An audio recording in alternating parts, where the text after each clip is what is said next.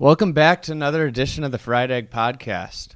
This week we have a two part podcast for you with 2006 U.S. Open champion Geoff Ogilvy. Besides playing on the PGA Tour, Geoff is also a golf course architect in his spare time, partnering with Michael Clayton, Mike Cocking, and Ashley Mead and their firm OCCM.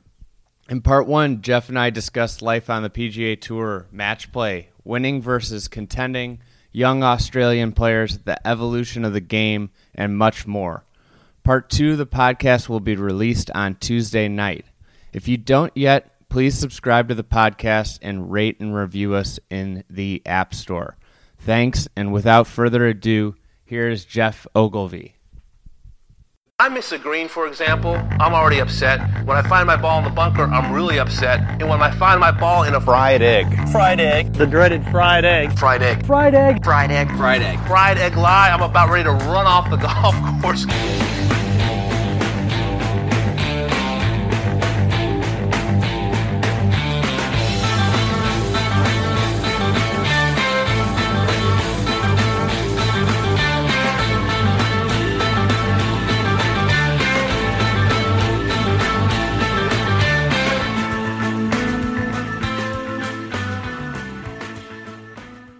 Was like a typical week looks like when you're not playing golf?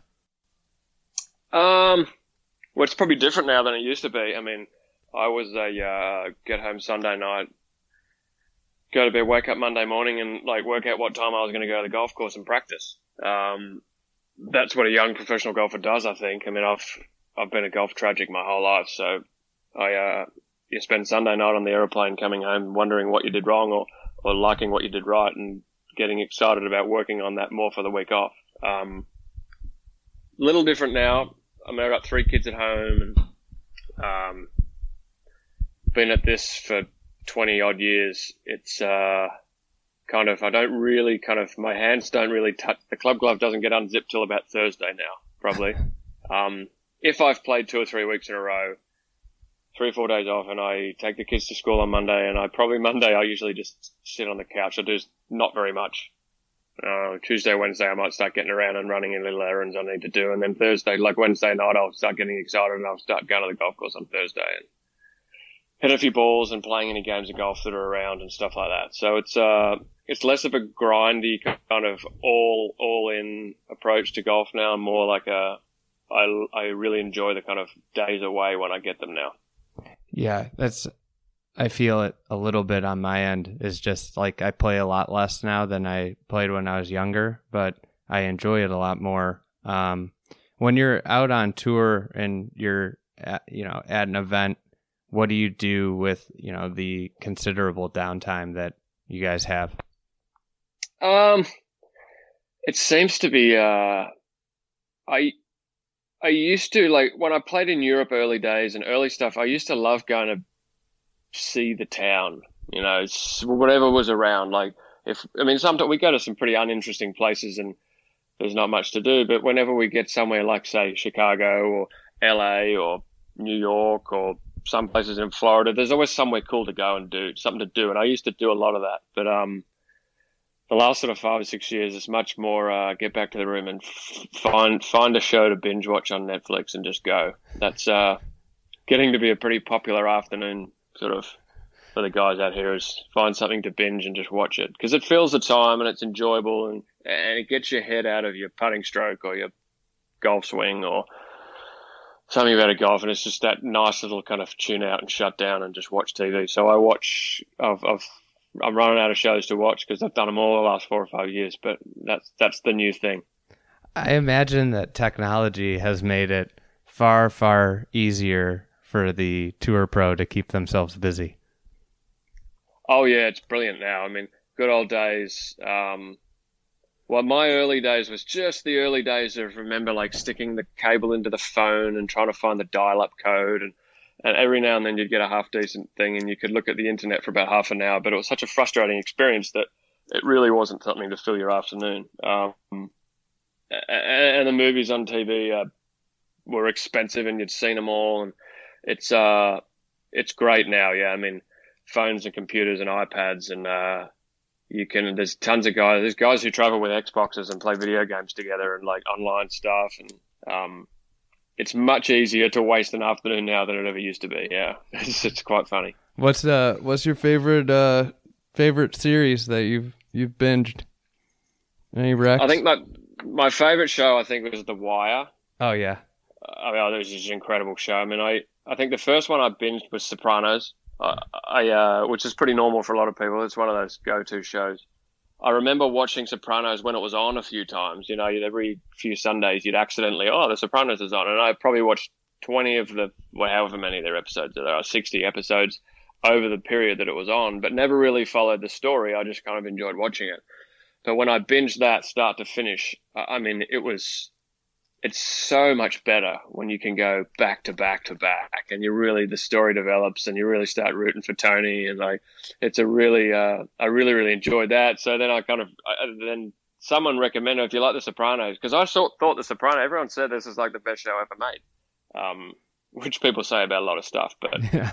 um, someone said well, if you like that you got to watch The Wire it's incredible and I hadn't even heard of it never even remembered it was on TV but it I've watched it all the way through twice it is just I think it's just it's so real. Um, I mean, I've never lived in Baltimore downtown, but it seems real. It's not all fluff for TV. It's like this is you know this is what it is, and um, I it's a brilliant show, fantastic. I uh, I was in college when The Wire was was coming out, and I mean, I just uh, my friends and I, I think I've watched each season probably about six to ten times. It's it's just the best show. I think that they did the what's so fascinating is how they encapsulated every single level of government and city at, at, so well you know from the mayor all the way down to the the drug addicts. Yeah incre- i mean it was just amazing. And it was nobody was the hero. No one was the bad guy. It was just like this is the way it is you know? Um it was I mean, the cops were as bent as as the criminals in some situations. Some of the criminals were really good guys, Robin Hood type guys. You know, like that Omar was um, getting from the bad guys and giving to the good guys, and it was just a just really well done. It had so much depth. You know, you couldn't miss an episode because so much happened in an episode, and it would just you'd follow different characters, and you'd have your favorites. I just thought it was, and all kind of no-name actors at the time, right? No one famous. Um, brilliant. It was just a brilliant show. So if if you weren't playing professional golf, what do you think you'd be doing? Well, what I think I'd be doing is I'd probably uh, be teaching golf or working in a golf shop somewhere. Um, I like to think I'd have some sort of uh,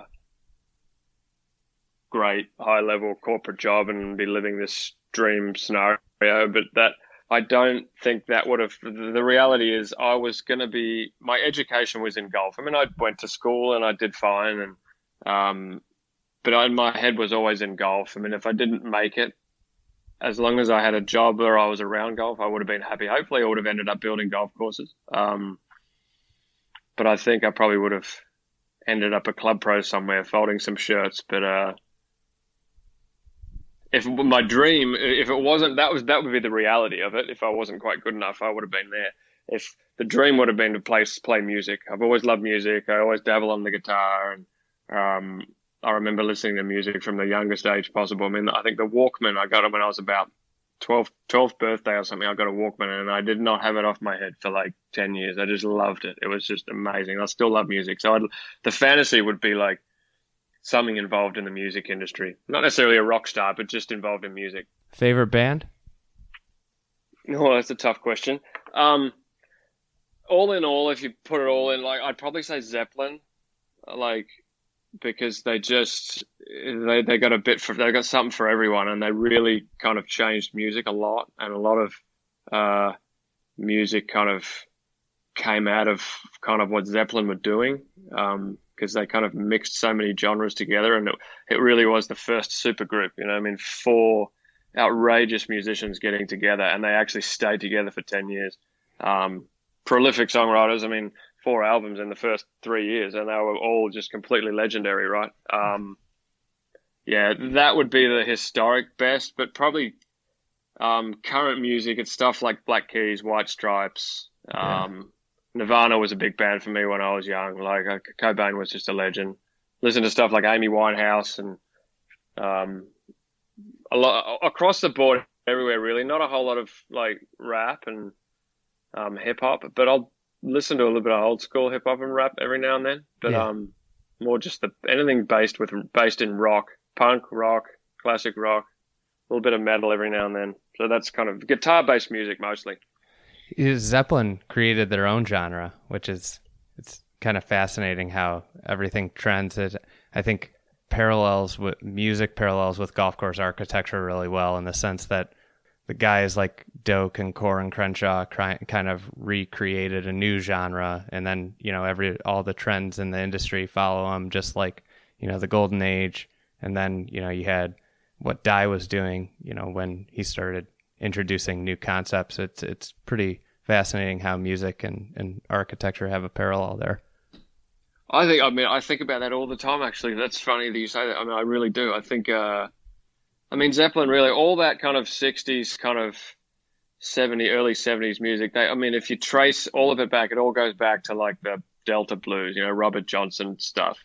Um, it all had its root in the blues, which would be like the golden age of music, right? The or golden age of rock music, I guess, would be the blues from um, the the southern U.S. I mean that that was kind of the the root the roots of it all, and and Zeppelin just took that and did it the best, you know, and they they took it to so many wild and wonderful places and so much variety. It was it really was, yeah, the Pete Dye kind of Robert Trent Jones kind of period, that 50s, 60s, 70s, kind of even 80s really was more specific genres. Like, you know, like it was, I mean, Pete Dye's a little heavy metal, right? It was a bit sadistic. Um, it was all about kind of messing with the player's head, getting him to feel kind of confused and um, just out and out difficult, you know, in a great way. I think Pete Pete was great. Um, but yeah, really, really difficult. And then you had the fluffy stuff like the pop music. There's been so much fluff in architecture, you know, like fountains and like white sand and stripy fairways. I mean, that's the pop music, right? I mean, that's the Bay City Rollers, and it, with no depth. And it's great the first listen when you're great the first listen or the first time you go play the course, but after a while you realize there's just nothing there. Um, it's uh, yeah, the parallels are great. I'm glad you brought that up. You're the only other person I've ever heard say that. I uh, last year I, I called on Twitter Firestone uh, is like Nickelback. You realize that every hole is like the same song over and over again, and I, I got just so much heat from Northeast Ohio just trying to defend their their tour stop. Well, I mean, yeah, Akron is lacking depth. There's no question. I mean, it's it's great in that it's historic, and everybody who's been a great player for the last 50 years has played there, um, and that does something to a place. Um, that that that creates uh, like a like a vibe or sort of some history. Uh, and, and there's something about that. It's always in such immaculate condition, and great players have always won there. So that's what it's got going for it. But it is a little bit Nickelback in that there's no, there's not a whole lot of depth, um, and it really isn't going to inspire you. Uh, it doesn't inspire like you don't really want to go out and play it again. Speaking of the WGCs, you uh, you won three in your career, and two of them were the match play tournament. Is there something about um, match play that particularly fits your game or the way you play? Um, well, firstly, I think I think it's, there's a few factors why I'm good at it, or I have been good at it. I firstly, we play a lot of match play in Australia growing up. More, I mean, I think it's probably less now, but than there was in say the 80s and 90s when I was kind of coming through. Um, but every serious amateur tournament, bar a couple of them, would deal, maybe you qualified with a 36 hole stroke play, but it always ended in match play. Um, and we had this interclub pennant stuff in Australia, the, and especially in Victoria, it's great. All the golf courses are in what they call pennants, which is, uh, there's about eight clubs in the division and each team every Sunday for about eight weeks in sort of March, April, May sends their best eight players to go play against the best eight players of another club, and there's, it creates these kind of cool little rivalries between the clubs. And um, the sandbelt clubs in Melbourne have always had some of the best players in Australia coming through, and we all wanted to play it. So it was this kind of mini little kind of Ryder Cup style kind of team match play that we would play every week for eight weeks. And it was a lot of pride at stake. I mean, it was, and if you were playing number one or number two, you were playing a top 20 amateur in Australia um, every single week. And we did that every year. And we did a lot of that. And that was a big deal for us. So I played a lot when I was young. It's also my favorite form of the game. I just, the only, one of the only reasons I think people generally have long term like annoyances with golf is it's always attached to score. It's very rarely just attached with just playing score and oh I shot 88 today or or whatever it is. Like score really affects people's enjoyment of the game, and I think match play completely gets rid of that. And you just it, it's just a bare bones competition, and it really doesn't matter what you shoot. If you beat your friend, you're happy, you know, or your opponent. I mean, it's it's a good thing, and I just think it's it, it brings out better levels of golf in people, or worse, it exposes weaknesses, and um, I just really enjoy the whole uh, the whole match play thing. Um, it doesn't work commercially, obviously professionally, and that's kind of been proven for years that it doesn't really like we couldn't really do it every week. It just doesn't fit the kind of corporate model that we play under. But um, I love playing it, yeah. and also I think if I've ever had issues when I play golf, it's because it's a common thing. It's probably most golfers. My head gets a little bit too in my golf swing and a little bit too in technique and hit a bad shot and I, I start messing with my swing. In match play, you, I do that a lot less because it's so final. Like you, you, your opponent's hit a decent shot, well, you better hit a good shot. So you kind of get your head out of your swing and more into the shot. And I think it gets my head in a in a better place to play. So I think it's kind of a there's a few reasons why I was decent. I think. I think match play is so much so interesting too because of the recovery shots. Like you know, there's so much less penalty for making a seven, so you get the chance to hit you know great shots. You, can try them more often than you know in in stroke play where you you know you hit in trouble and then it's hey how can I get out of here with a chance for par and at worst make a bogey. Yeah, I mean it's a much more freewheeling thing. Yeah, you can you will take on stuff that is uh would be completely like absurd in a stroke play, and especially in a four round stroke play. You're kind of building a house right. You got to build the foundation, do everything right along the way, and maybe the end product adds up all right. Um, yeah, match play. I mean, it's three, four shots, and and that's done. Forget about that and go to the next. Um, it doesn't matter if you hit three balls out of bounds or you hit, spin one into the water, or like Sergio at the Masters say, like that. That's fine. Like you just you just go to the next hole. It doesn't completely end your week. Um, so you do you usually, and you'll see that in the match play and in the Ryder Cup and Presidents Cup, the level of golf played is always higher mm-hmm. uh, because because because of the team aspect, but also because of that aspect that it, it it's it's it's success or it doesn't matter. You know, it's there's no you don't carry any failures to the next hole. So I'm curious from your perspective, is is winning at the professional level overrated and is consistency underrated when you start to evaluate somebody's career? Um, probably. Um, now, both is obviously a sign of a proper golfer. Anyone who's done both, you know, played for a long time and won a lot of tournaments. You know, the Fred Couples, Davis Love, Tiger Woods, Mickelson, Vijay. I mean, clearly there's a class of player that ticks both boxes, and that's obviously the ideal. But if you ask guys out here, let's say a guy, there might be some guys out here who've won five or six times in 20 years, but spent the rest of the time missing cuts and um, just really not competing competing once a year and maybe winning once every two years. I mean, that's a that's great, and historically, that gets recognised higher than say a player like I'll pick on someone, Charles Howell. That's what um, I was um, thinking about. Who's a benchmark? Who every if you ask every player out here except that kind of handful of guys who have won piles and piles of tournaments, almost everyone would have enjoyed Charles Howell's career. I mean, he spent his career finishing between fifth and twentieth. He puts a massive check in the bank every week, and he just plays well. It's just got to be fun to play that well all the time. Um, it's just he hits the ball great. He puts great. He's, he's, he's got zero, no weaknesses. As a, the only weakness you would suggest is that his CV doesn't have enough wins for a guy that good. But um, he will historically go down as like not that great. But anyone who's played with him or been out here for the period that he's been out here, we, I mean, he he would a guy like him is held in very high regard um, by the players but maybe by the media and stuff, maybe not so much. As I said, hist- history likes wins, and especially majors and big wins.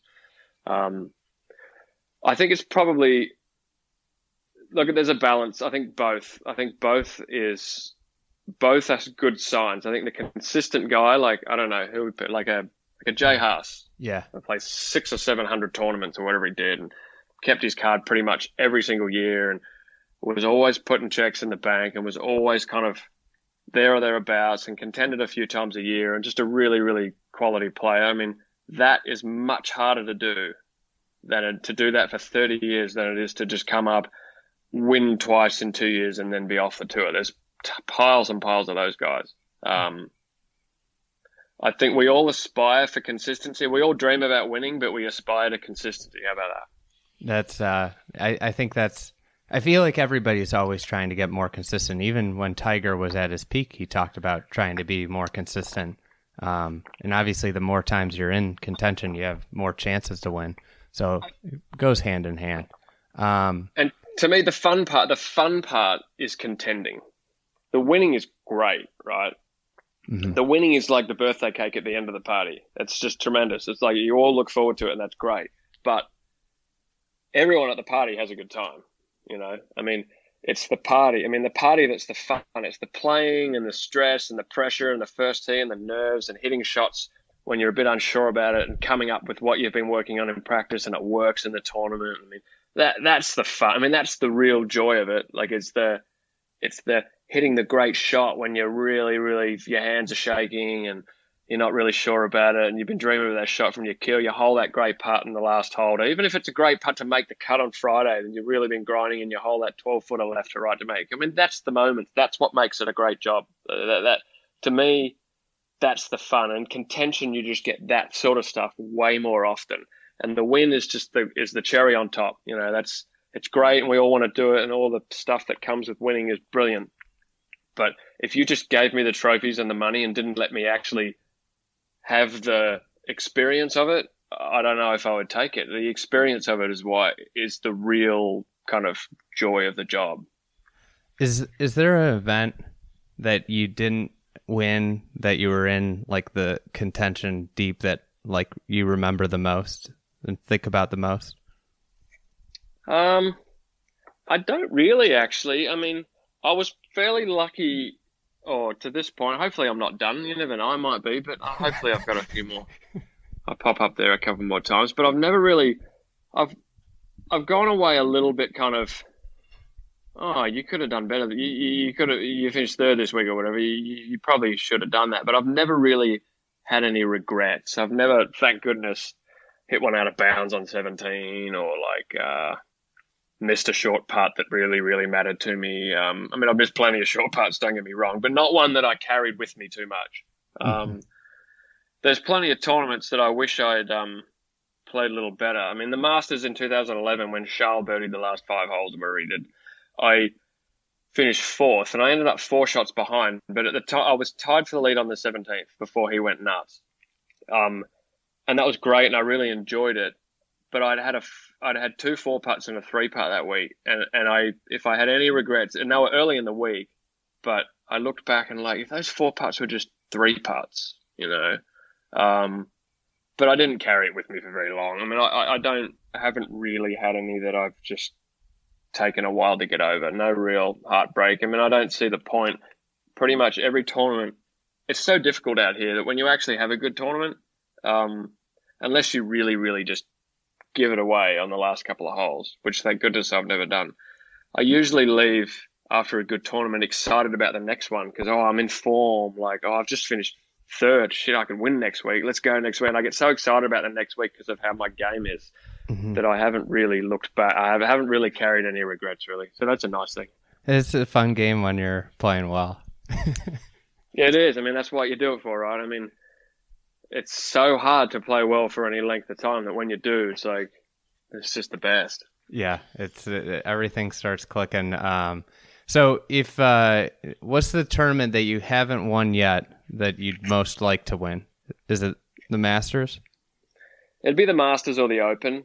Um, the Open Open, not the US Yeah, Open, obviously. I figured. Um, the the Masters is such a beautiful tournament. It's such it, just the idea that you could go back and play there for pretty much as long as you wanted, and um, the Masters is pretty special, pretty high on my list. Um, and the Open too. I mean, winning an Open, I, I they're, they'd be equal time for me. They're, clearly equal first. You know, where everything else would be playing for third, if you like. Yeah. Um, It's the yeah, uh, amazing. I mean, I love the Open. The Open's such a beautiful, special tournament. But you can have bad experiences at the Open. If you get the bad draw and you get the horrible weather, it's like you kind of wonder why you even play the sport sometimes. And sideways rain in Scotland, you know. Um, but you never have that at the Masters, you know. It's just all, and that's not the Open's fault. That's part of it, and that's and you've got to enjoy that aspect of it. Um, but getting bad draws and just getting basically getting a bad your number gets pulled out of the hat at the wrong time and you get your chance for the tournament basically gets taken away from you. There's that aspect that's just kind of a bit frustrating sometimes. Um, the Masters, just because of it's such an exclusive place and it's such a hard place to get in the gate, even to, to basically have kind of the pass to go to Augusta whenever you wanted for the rest of your life, that would be pretty special. what about Augusta makes it so great? Um, they tick every box. Um, firstly, I'm not a big proponent for the exclusivity of the place. I'm not big on um, these kind of closed door clubs that the haves and have nots kind of side of things. I mean, I know it exists and it's part of it, and that's part of why the Masters is the Masters, right? Because no one's really allowed to go there, and we for one week a year we get to glimpse it on TV, and the lucky few get to go see it, right? I mean, that's that's part of its appeal. I get that, um, but the course is the course is like strategically the most interesting we play outside of perhaps some of the open courses.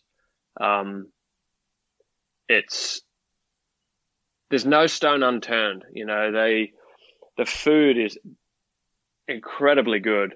The the practice range now is just the best there is. I mean, it's there's the practice rounds for us. There's there's only players and caddies inside the ropes. There's no one else there, so you don't get these like 17 odd people entourages walking down the first fairway. You know, with with psychologists and trainers and stuff on the fairways, which just kind of makes the practice rounds a bit of a mess. You know, like the autograph policy and that they have this great setup where kids get kids have a little spot and we all sign for the kids and we're not really supposed to sign on the golf course side of the clubhouse. So we have these great practice rounds where you actually start interacting with the fans a little bit because they're not throwing sharpies in your face, you know. Um, so you have conversations Or or their cell phone now. chatting under the tree and stuff. It's just great.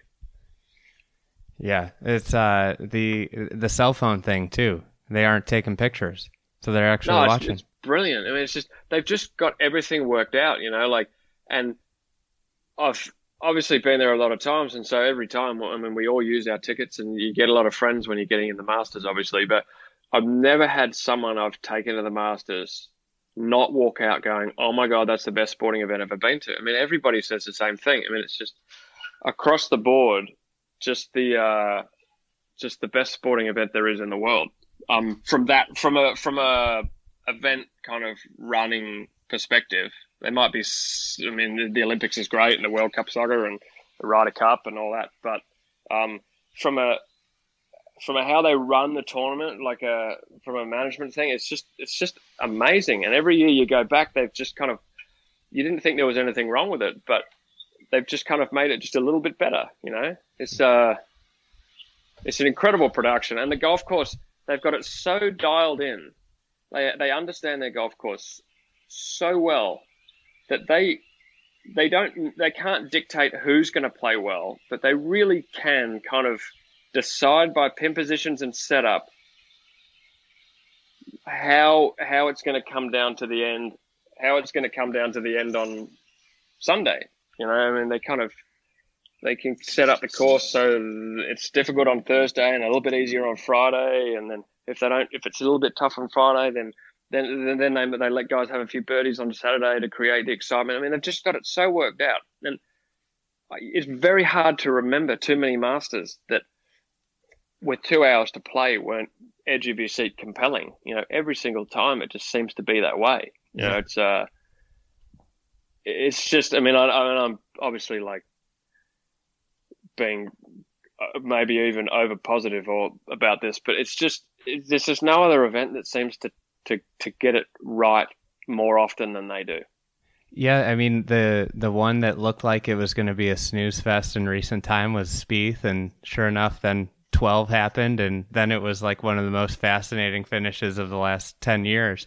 Um, but so it, I mean, Augusta is a is a really cool place, and and the Masters is obviously it's like the pinnacle of the golf year, which is kind of depressing that it happens in April. Um, but it, how have you noticed that the professional game has changed uh, over your career in the last you know 14 years or so since you've been um, pre- uh, prevalent on the PGA Tour? Well, the obvious thing is, well, the obvious thing is the the way guys hit the ball and the way guys work on their golf games. I mean, my I was I was coming kind of coming up at the end of that era where we still really didn't know how to swing it properly. You know, there was still lots of schools of thought on technique. Um, your, your coaching and stuff would be a little bit of guesswork, uh, a little bit of feeling. Each coach would have his own kind of like kind of take on some, and some of them were really different. And guys really didn't start hitting the ball well till they were in their thirties, and um, didn't really start playing very well until really kind of getting into that top echelon until they were in their 30s and they had 10 years under their belt and they'd kind of really learned how to play golf. golf. It's different now. I mean, it's it's so well coached. The I mean, the video camera was the worst thing that ever happened for golf technique, and I think TrackMan might be the best. Um, it's it's just a uh, guys swing it great when they're young. They hit it miles. They've got their bodies under control. I mean, the fitness side of it is much more understood. Um, they're just the youngsters come out much more polished, much uh, just just more experienced looking players like first year, and that mm-hmm. never happened before. Like it was, it, it, just it just it used to take such a long time to learn the craft that you really you just did your time for the first sort of five or six years until you kind of worked it out. And every now and then there was an outlier like Tiger or Sergio that got it done straight away. But generally, it was a tough game to learn quickly, and guys are learning it much quicker. That's kind of one of my theories on what's happened with pro golf and why there's been this 20 year old explosion was that, you know, my generation, your generation, like I didn't like now I know really how to swing a golf club, and I didn't when I was in college and in high school. But when TrackMan came out, it really changed, and you know, this generation's kind of had to adapt their swing to this this ideal ideal you know swing. But these young 20, 20 year old kids have learned from the beginning how to swing it properly.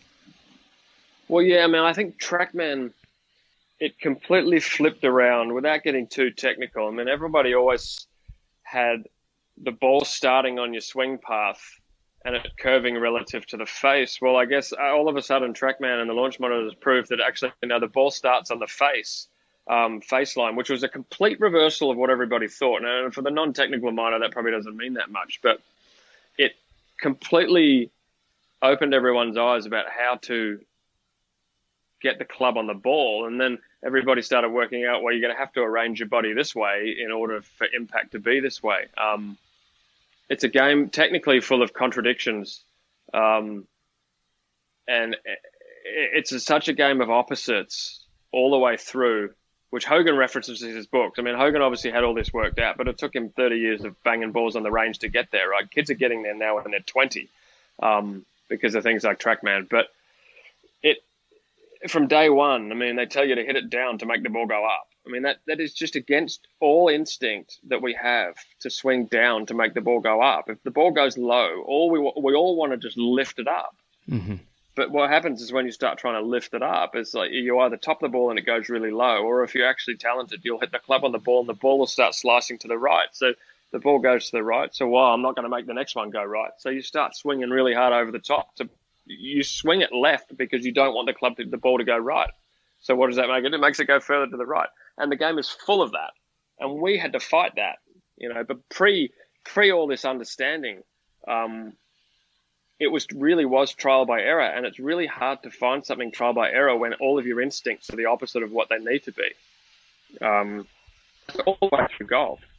So this this the TrackMan and understanding really what does make a ball draw or make it fade or go a long way or whatever has kind of kind of opened the door to this great coaching where you see these guys like I don't know Xander Schauffele they, they, they come out and they're kids and they just swing it so technically pure that they're so far in front of the curve from relative to where we were when we were 21, 22 that it's uh, it's almost not a fair fight anymore. You know, it's incredible.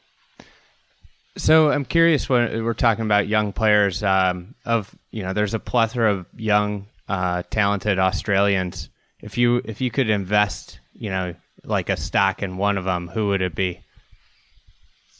Um, that's an interesting question because uh, I think the most talent that I see is a kid called Ryan Ruffles, who's playing in uh, the Latin America tour at the moment. He's kind of he turned pro very young, at about eighteen or even seventeen, maybe. Yeah, I think he was Um, seventeen. And he's been fighting to get on the web.com, and he kind of he just missed getting off that Latin America tour to get on the web.com last year because he didn't probably play enough events. And um, but purely watching him play in the talent level, it's very very sound. I mean, he hits the ball, smashes it as far as Rory does, and puts great and hits it well, and his swing is perfect. And to me, it only seems like a matter of time.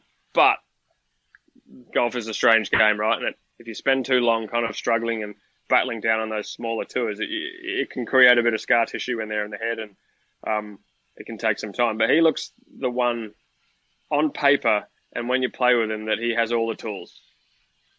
But uh, the Australian kid who won the US Amateur, Curtis Luck, um, he plays a different game. It's a really interesting game. Shapes the ball a lot. He plays a little bit like Bubba. I mean, a different golfer to Bubba. He doesn't hit it as far, but he he he loves hitting big draws and big fades, low ones in the back pins and high ones in the front pins. He he plays a really cool golf, and he he he, plays golf like someone who's a lot older than him. Uh, he plays very sensible golf, and he's been doing quite well. And he's on the web this year, and I think it won't take him too long, and I think he'll do really, really well. I think, um, and there's a few others, but they're the two I'd pick out off the top. I mean, Ruffles looks on paper like if he gets it all worked out, he's going to be he could be a world beater. Um, and Curtis Luck, he's one of those guys. He looks like he could be on tour for a really long time. Smart guy, plays, as I said, a really cool version of the game. Um, and he's a cool character. He does it his own way, which I think is which is to be admired. I think in this current world of you've got to do it this way, you've got to do it this way. He says, no, no, no, no, I'm going to do it Curtis Luck's way, and we'll, and this is going to be fine. Um, so they're the two I'll pick, and, and they're two different style of players, and, and I wouldn't want to. I wouldn't bet on either one. I'd put an each way bet on both of them. Yeah, that that's two good picks. I uh, yeah, Curtis is yeah, he was the first ever player to qualify two ways as an amateur for the Masters, so that's pretty neat. Um, Yeah, how about that? That's incredible, isn't it? I mean, yeah, two. I mean, it's hard enough for a professional. We get thirty chances a year to get into that tournament. He get two chances, and he got them both. You know, incredible. yeah, it's uh, that's I don't know if that'll ever. You talk about things that may never ever be done again, and that's definitely one of them. Um, so you've been quoted as a, a big fan of the LPGA and um, women's golf because of the creativity, kind of what you were talking about with Curtis, the mechanics, their swings. If you were running the PGA Tour, how would you try and make the PGA Tour product a little bit more appealing? wow.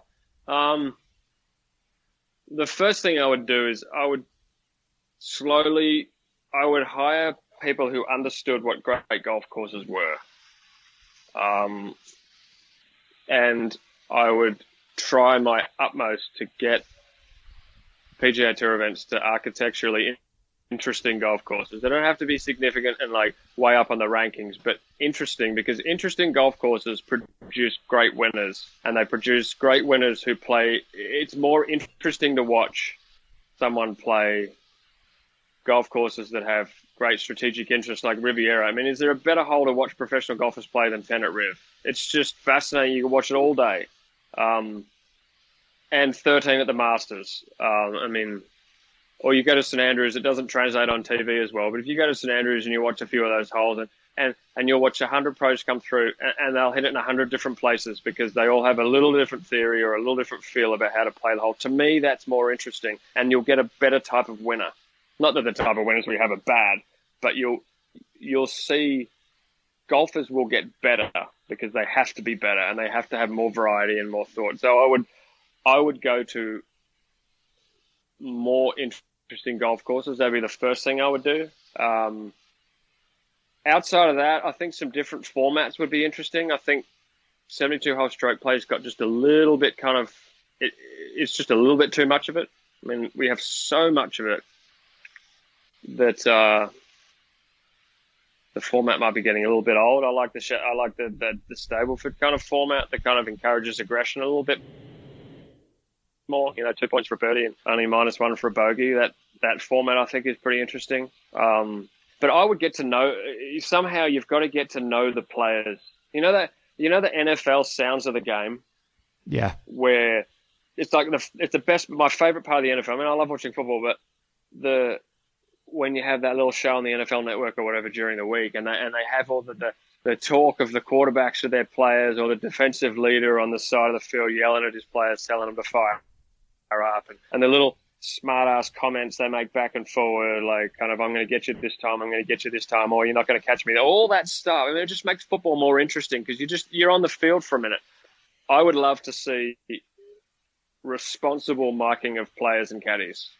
Um, and I say responsible in that it, I don't think we should be catching the social conversations of players at all. Uh, I don't think that's right at all. And I just, it's just part of the nice, nice thing about playing golf is having little chats that no one else can hear, right? That's part Yeah. of the fun.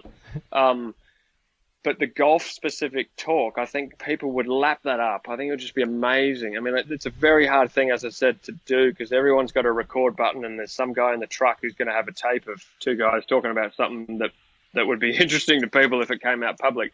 But the golf talk, I mean, people want to hear that. I mean, what is Rickie saying to like Skov, like in those last couple of holes? What's he saying? I'm going to go at that pin on 17 at Sawgrass, or is he telling Skov that he's going to hit it 30 feet left, but he's actually aiming at the pin? That stuff is that is interesting, and I think whenever you, you get inside, you, you, if you can feel inside the game a little bit more, it it become you you know the players a little bit better, and you relate to them, and there'd be more.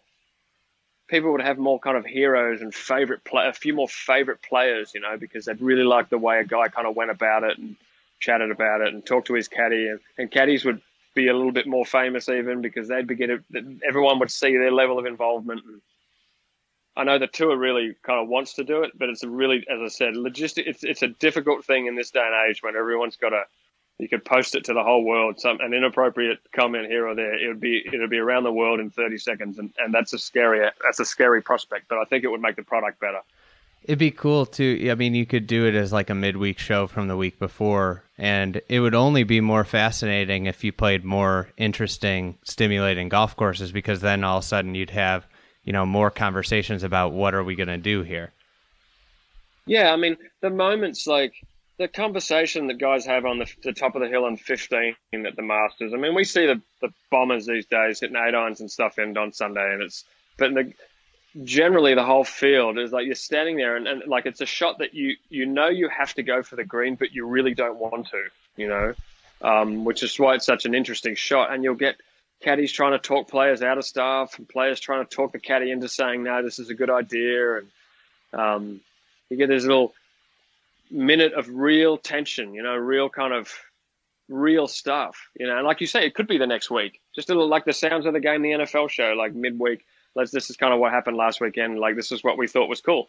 Like that would be really fascinating, I think. And as you said on on ten, the tenth tee at Riviera, like the conversations you have would be fantastic. You know, I'm hitting driver. No, you're not. It's a three iron. We decided that on Tuesday. No, I'm going to hit a driver. No, we decided three on up the left was the play. And you'd get those things. I mean, that that's what we're privy to that. You know, we we know that, so they're not interesting to the players inside the ropes. But we're the only people who've ever heard that stuff. No one else has, mm-hmm. and I think that that would have a lot of appeal. And and the fans and the public and the viewers would just get a little bit more of a window into the job and what it involves and the personalities and everything going forward be, and the way they think about golf. I think it'd be great.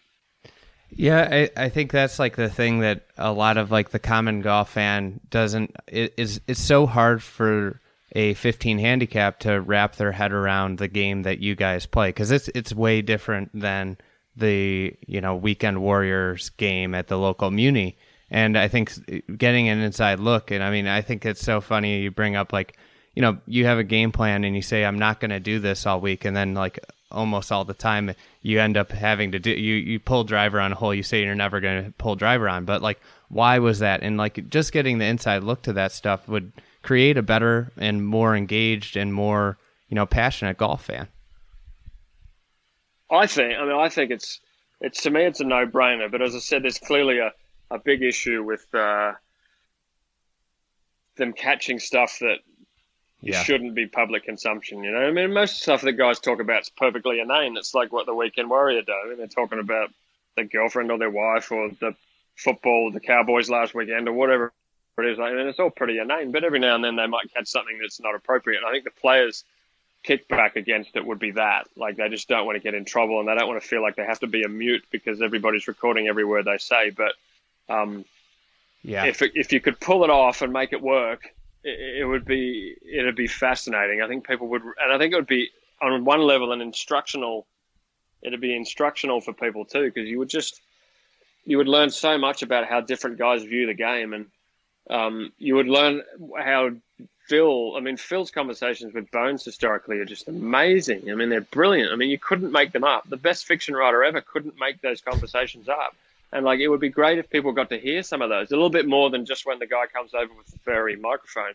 Like, if you actually heard the whole thing from start to finish, and you and it it would have relativity to what they were talking about on the tee when they were going into the second shot. So it was just really, really interesting stuff, and how he would go about it versus Tiger and Stevie back in the day or like Rickie and Joe. It's like everybody's viewing golf a slightly different way. And I think the way we kind of talk, especially under the under pressure and under the real situation, you really expose kind of people's weaknesses and strengths. And I think uh, it would be just it'd be it'd be like a level of access that no one's ever had. I think it would be really interesting. It would be fascinating. I could only imagine some of the conversations and You've been listening to the Fried Egg Podcast. We do the digging for you.